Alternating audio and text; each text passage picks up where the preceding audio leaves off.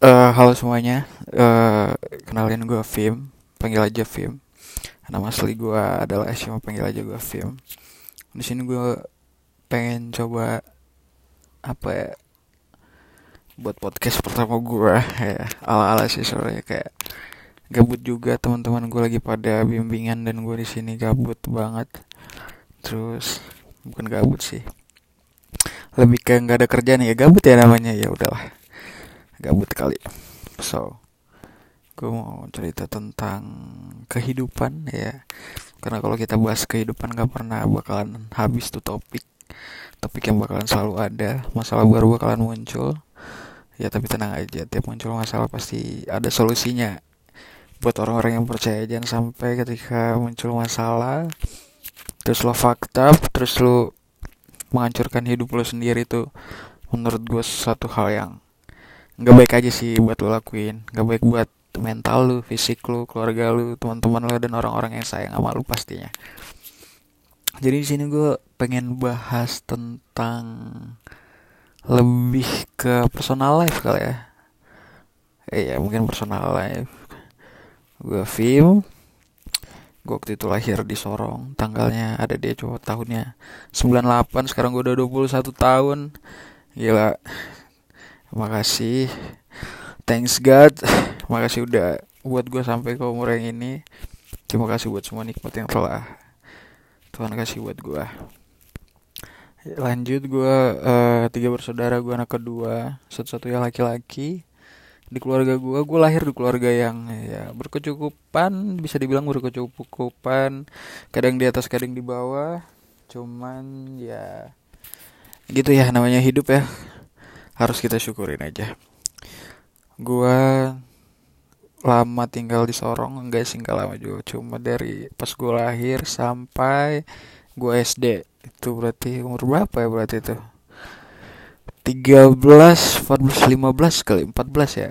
14 tambah 6 17 14 ah, anjir. Ya pokoknya gue umur segitu lah 12 12 12 tahun apa 13 tahun gue udah lulus dari SD ya di Sorong tuh. Buat yang nggak tahu Sorong Sorong ada di Papua Barat Papua salah satu pulau di Indonesia gede hutannya banyak orang Papua juga banyak. Ya iyalah namanya juga pulau Papua gimana sih? Ya tapi banyak pendatang juga terus banyak orang-orang yang bertaruh buat kehidupan yang lebih baik mungkin ya di sana. Jadi ya gitu. Lebih banyak pendatang mungkin ya kalau di Sorong tuh yang gue lihat dan gue dan gue apa ya karena gue lahir di sana jadi gue lihat banyak banyak pendatang. Banyak itu dari Sulawesi of course Maluku. Btw gue asli Maluku ternyata uh, nyokap bokap gue dua-duanya asli sana. Terus nggak tahu kenapa gue bisa terdampar di Bandung. Ini kuasa Tuhan kali ya bisa nyampe sini.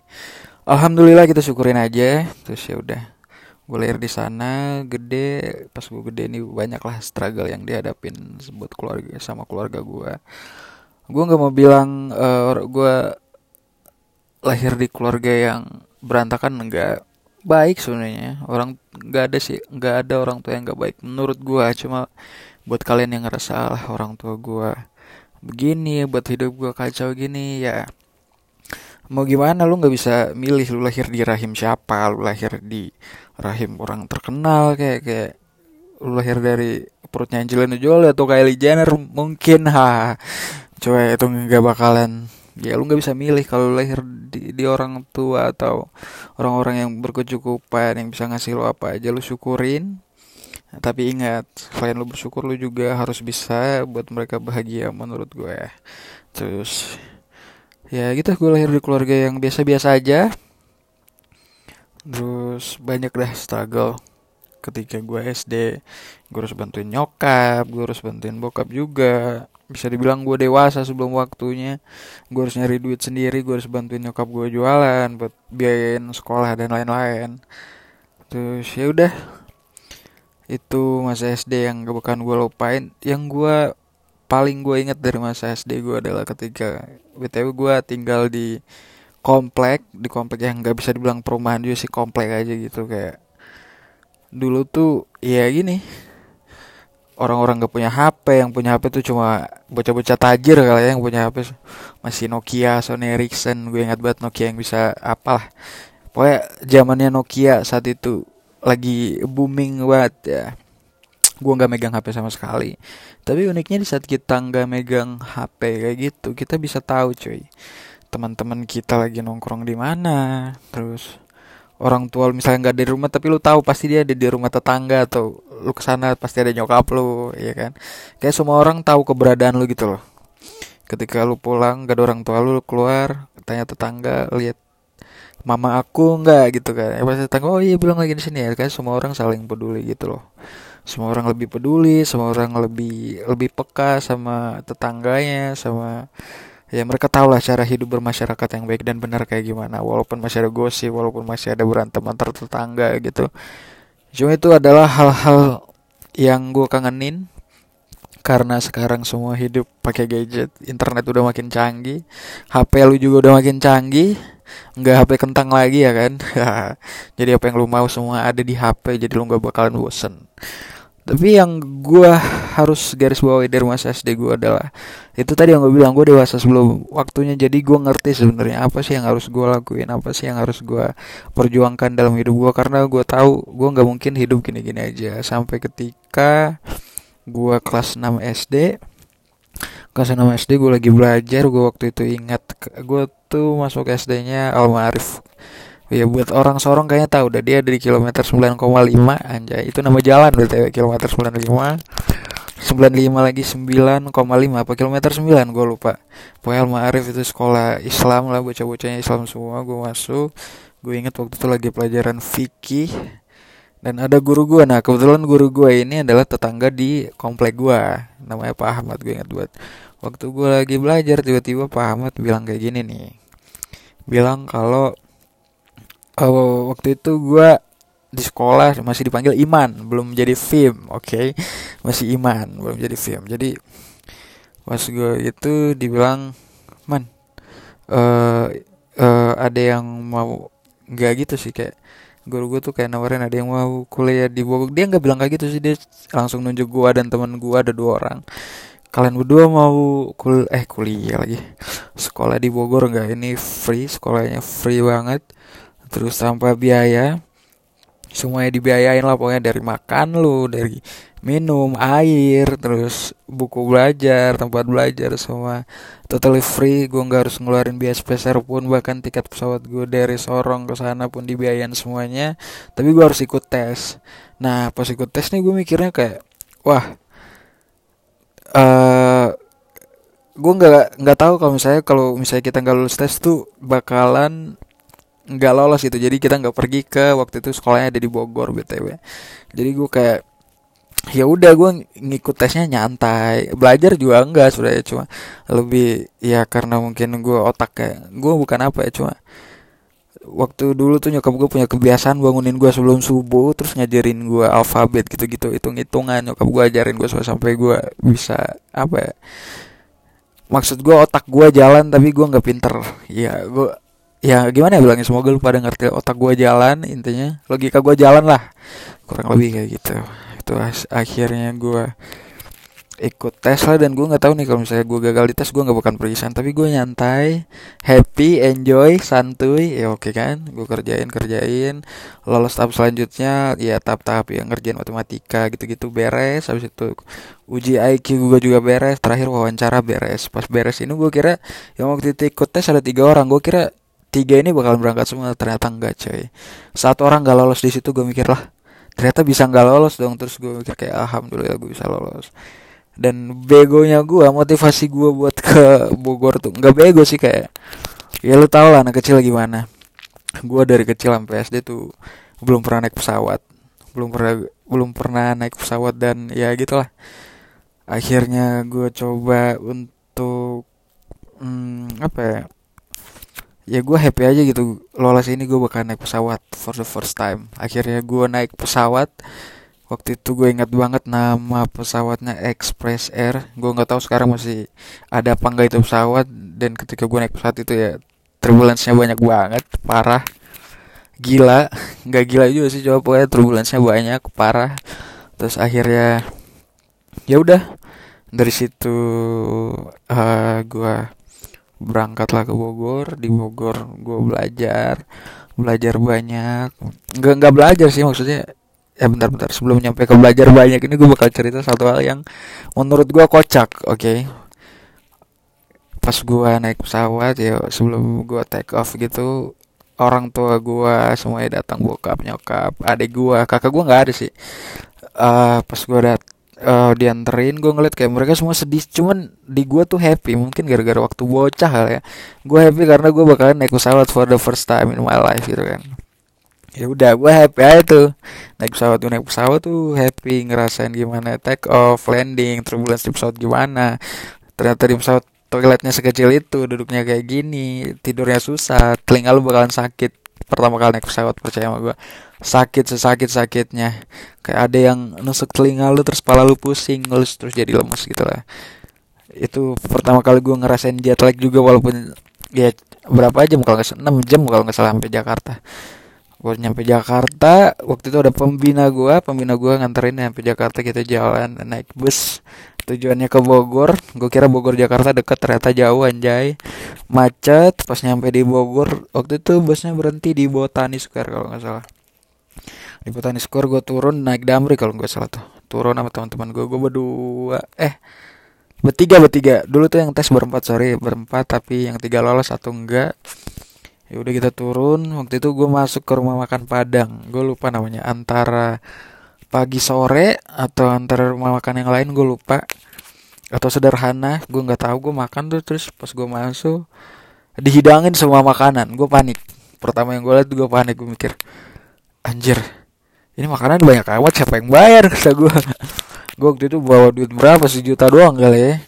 Waktu itu waktu lulus SD gila bawa duit sejuta tuh udah banyak banget man. Shit kan udah banyak banget apalagi gue dari seorang yang ya notabene kalau mikir orang Papua biaya hidupnya mahal nggak mahal sih cuma harganya lebih berubah aja. Kayak misalnya di sini dulu coklatos tahun berapa? 2010 misalnya tuh harganya 500 rupiah nih di Bogor.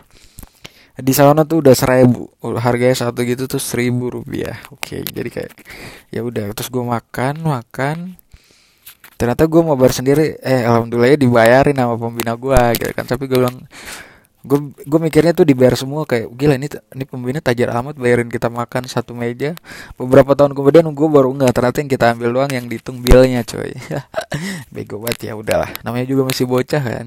Baru pertama kali nginjek Jakarta eh enggak itu bukan Jakarta kali apa Tangerang.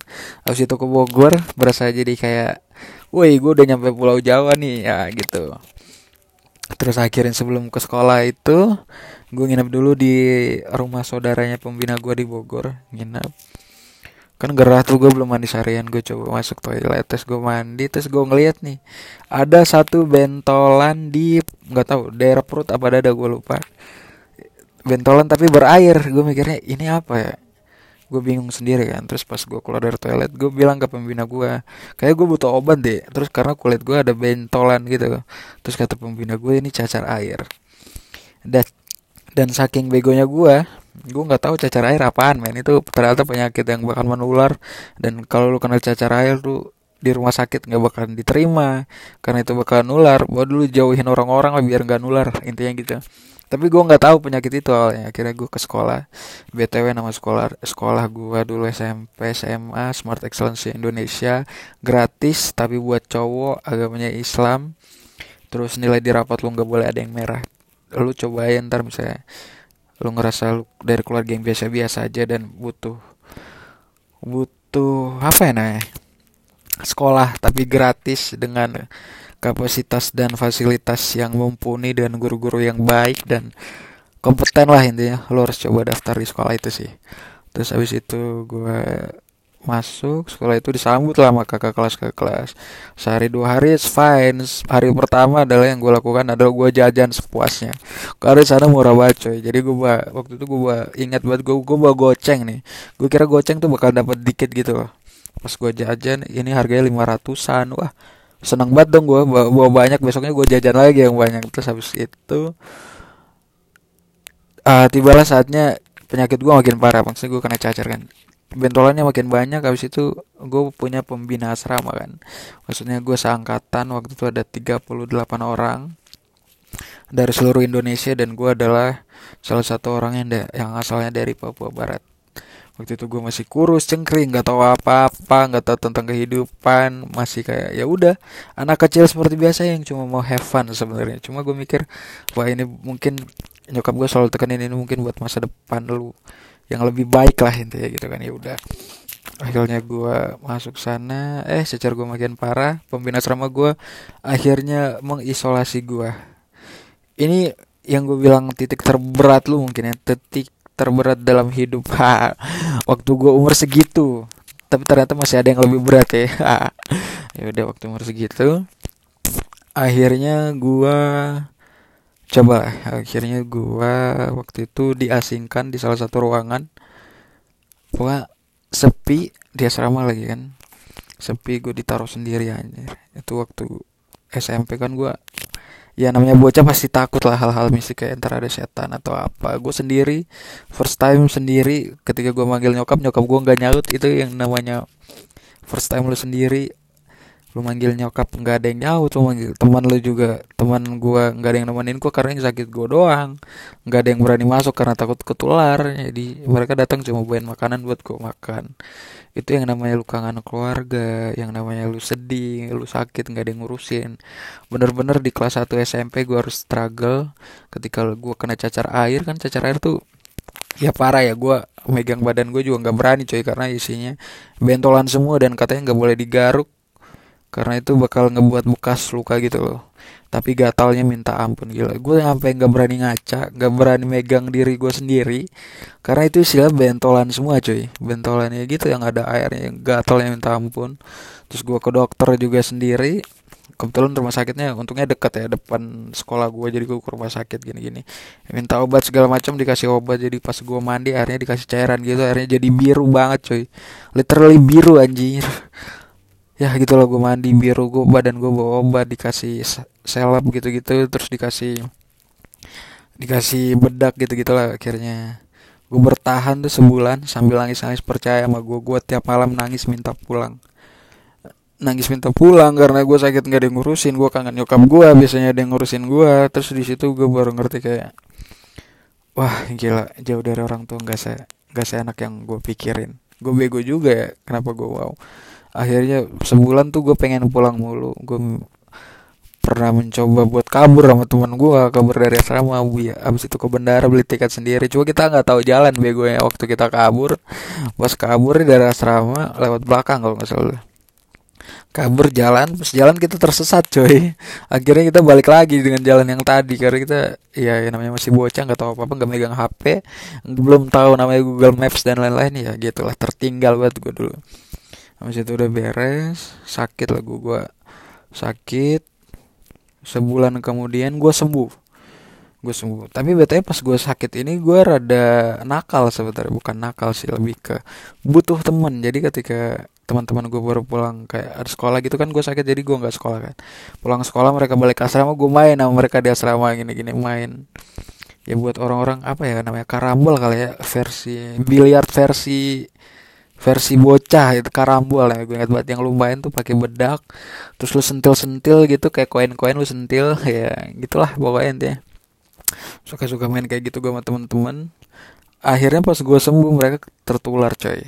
Dan parahnya adalah mereka tertular tuh rame-rame. Terus yang yang jadinya yang ditinggal di asrama tuh jadi sedikit anjir. Jadi pas gue sembuh yang tinggal asrama sedikit yang sakit banyak kata gue gila giliran gue sakit kenapa gue harus sendiri btw itu yang namanya bocah SMP baru jauh dari orang tua. Tiap sore gue nangis bukan tiap sore sih pokoknya tiap gue sendiri gue kayak ke kepikiran nyokap gue aduh aduh gue pengen pulang gue kangen nyokap gue kangen adik gue gue kangen bokap gue gue tiap mandi nangis gue gedein suara air biar nggak kedengeran suara nangis gue coy.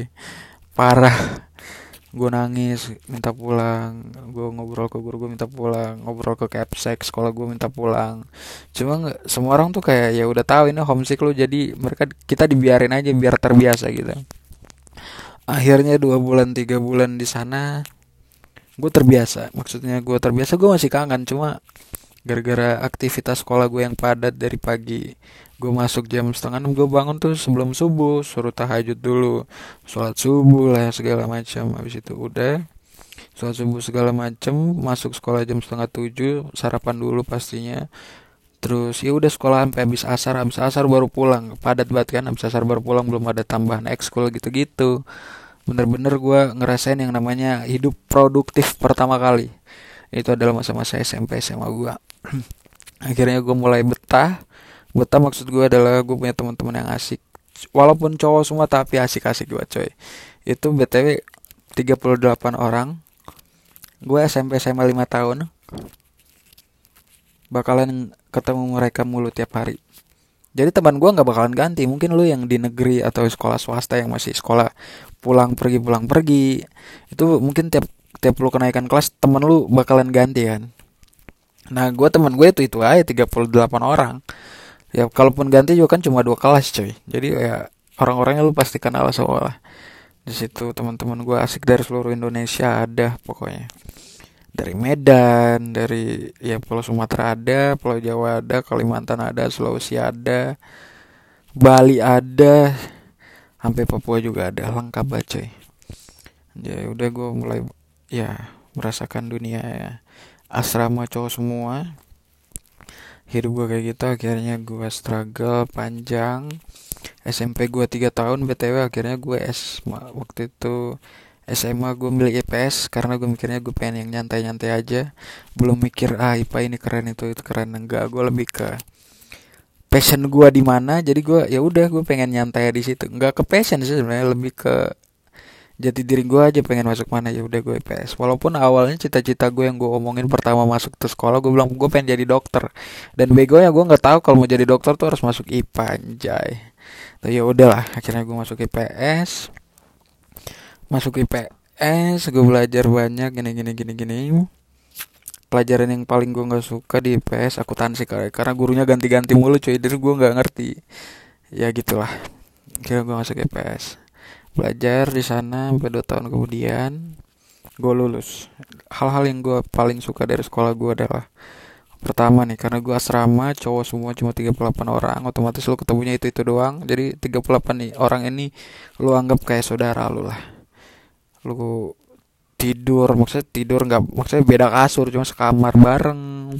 Kalau di toilet berisik bareng gosip bareng belajar bareng. Itu teman-teman gue semua tuh ada 38 orang kita struggle bareng juga buat tryout dan lain-lain. Terus pas gue SMA kan ya saatnya kita memilih buat masuk ke dunia yang sebenarnya.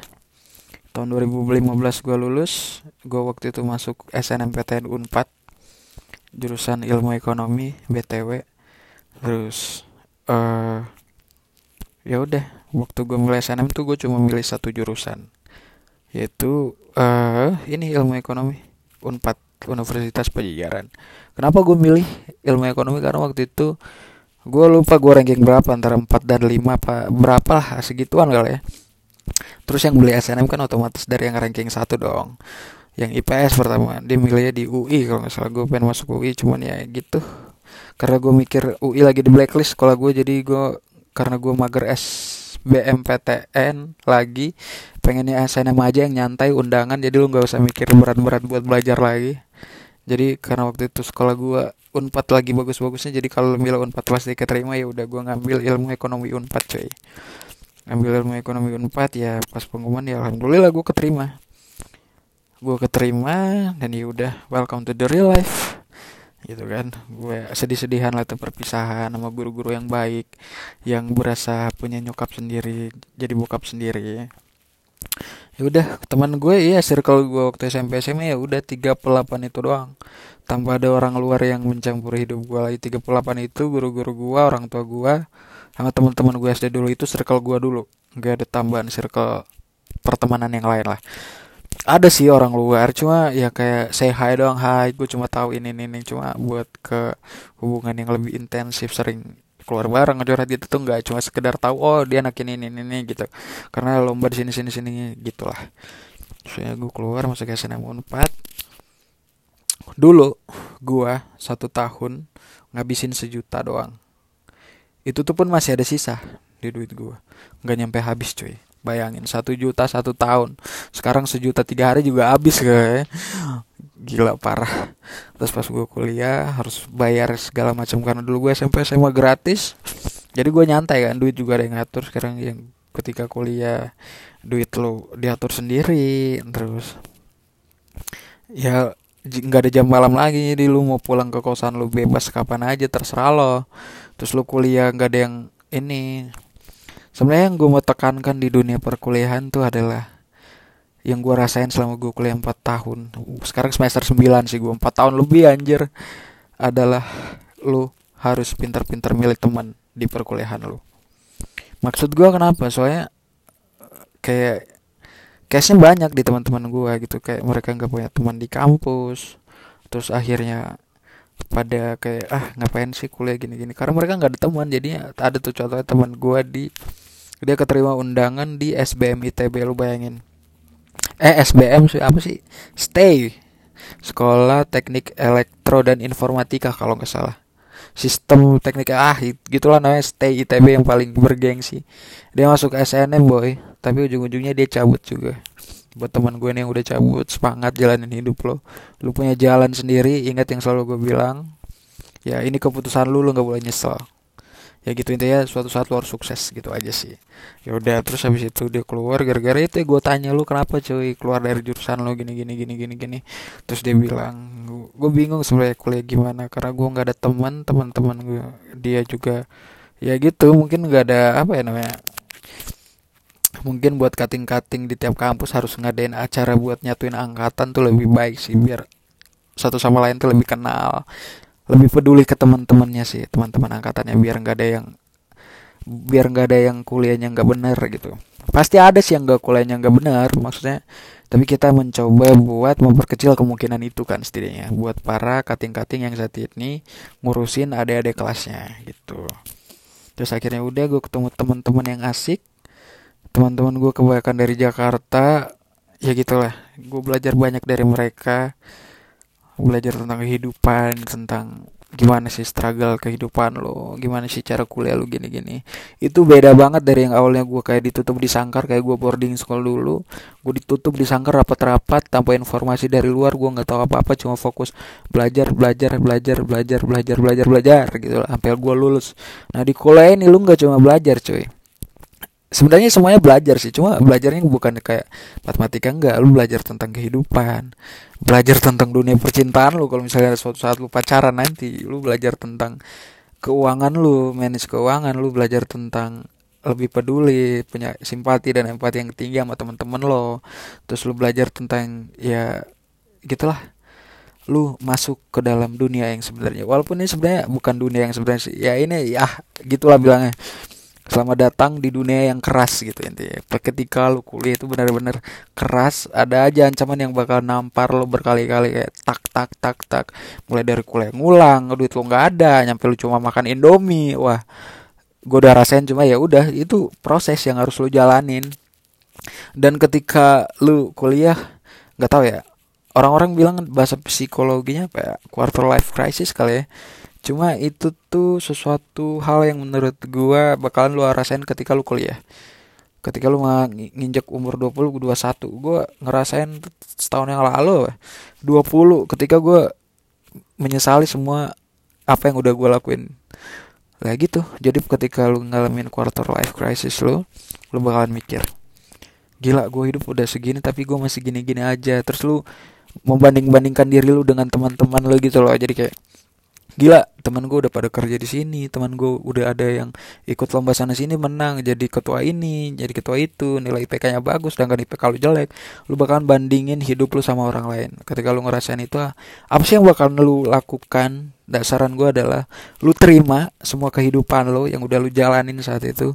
Lu terima terus lu ambil yang baiknya yang buruk lu jadiin pelajaran. Gitu aja sih buat kehidupan lu yang lebih baik menurut menurut gua personal ya kayak ya udah lu terima habis itu lu jalanin kehidupan lu dengan baik. Terus ya gitu karena gua anak rantau dari jauh ya pesan gue buat anak-anak rantau atau nggak rantau sih sebenarnya. Kuliah tuh banyak orang yang bakal jauh dari orang tua walaupun cuma Jakarta Bandung atau Depok Bandung Cimahi Bandung. Pasti kalau dia ngekos dia bakalan kangen banget sama orang tuanya. Maksudnya ketika di masa-masa itu lu ngerti tentang yang namanya kehidupan tentang yang namanya struggle tentang yang namanya ini loh hidup yang harus lo jalanin. Lo harus mandiri lo harus bisa ngatur hidup lo. Jangan uh, kayak nyeleneh nyeleneh gitu. Nah gitulah pokoknya intinya lu jalanin hidup lu sebaik-baiknya aja sih kalau kata gua. Sama tips nih satu lagi ketika lu nyari pasangan pastiin pasangan lah lu itu bisa ngejaga bukan ngejaga sih lebih ke ya gitu lu nyambung aja sama dia. Ketika lu sama dia lu ngerasa nyaman terus lu ngerasa kayak ini orang pokoknya ini sumpah ini menurut pengalaman gua. Ketika lu nyari cewek atau cowok buat lu jadiin bukan pasangan sih lebih ya pasangan mungkin ya buat jadiin teman hidup lo usahakan ketika dia nggak ada di samping lo pikiran lu tuh aman ngerti gak? maksud gua aman itu lu nggak mikirin nih orang bakalan cabut ke mana dia bohong apa enggak terus dia ngapain? Jangan sampai lu nyari pacar yang kayak ya dia cabut ke sini lu teleponin lu ini nih jangan usahakan cari yang hidup lu tenang. Maksud gua lu harus percaya sama dia kalian saling percaya ya gitu ketika lu pacaran kayak gitu ya nggak ada toksik lagi dalam pacaran nggak ada berantem berantem gara-gara hal sepele terus gara-gara hal-hal yang gak penting berantem. Itu tuh bukan suatu hal yang harus dilakuin. Lah lu pacaran buat bahagia coy bukan buat bikin diri lu tertekan ataupun buat diri lu jadi goblok gitu maksud gua. Ya cari yang bisa membuat lu lebih baik buat lu nyaman buat lu tenang gitu sih saran dari gue tapi lebih baik kalau jangan pacaran. Ya gitulah. Terus ya udah gue jalanin dunia kehidupan kuliah gue teman-teman gue asik. Makasih buat teman-teman gue yang menemani perkuliahan gue terus dosen-dosen gue ada yang asik ada yang killer. Terus ya gitu hidup harus lo jalanin. Akhirnya relasi gue bertambah dari teman-teman jurusan dari dari gue ikut acara sana sini jurusan lain gue kenal gini gini gini gini. Adik-adik kelas gue kenal. Relasi itu penting jadi ya gitulah. Usahakan ketika lu kuliah nambah baik lu, jaga baik-baik lah. Karena di situ penentuan buat ke depannya lo gimana menurut gue sih.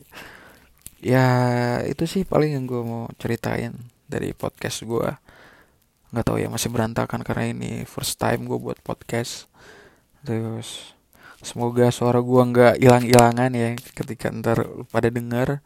Semoga lu pada suka terus lu pada uh, mengerti lah tentang semua ya semoga lu ngerti tentang apa yang gue sampaikan. Terima kasih udah mau dengerin uh, bacotan gue yang gak jelas thank you buat teman-teman kuliah gue teman SD teman SMP SMA guru-guru gue dosen-dosen gue pembimbing gue thank you banget walaupun gue belum lulus tapi gue lagi struggle. Doain semoga gue bisa sidang tahun ini. Habis itu gue wisuda anjas biar orang tua gue bangga. Habis itu welcome to the next of eh kok the next of the next step of life. Ya itu dunia pekerjaan. Habis itu lu mulai bingung tuh nyari duit nih kantor gimana ngurusin anak gimana. Ha. Ya udahlah biarkan hidup. Nampar gue berkali-kali gue bakalan coba buat struggle buat kalian semua di sana yang ya punya masalah masing-masing lah ya maksud gue jangan sampai lu ngerusak hidup lu ya jadiin pembelajaran aja. Nikmatin enjoy hidup lu. Yang penting ntar lu nggak kayak mati ya mati sengsara lah gitu Thank you so much udah dengerin podcast gue. Makasih banyak. Bye. See you in the next podcast. Love you guys.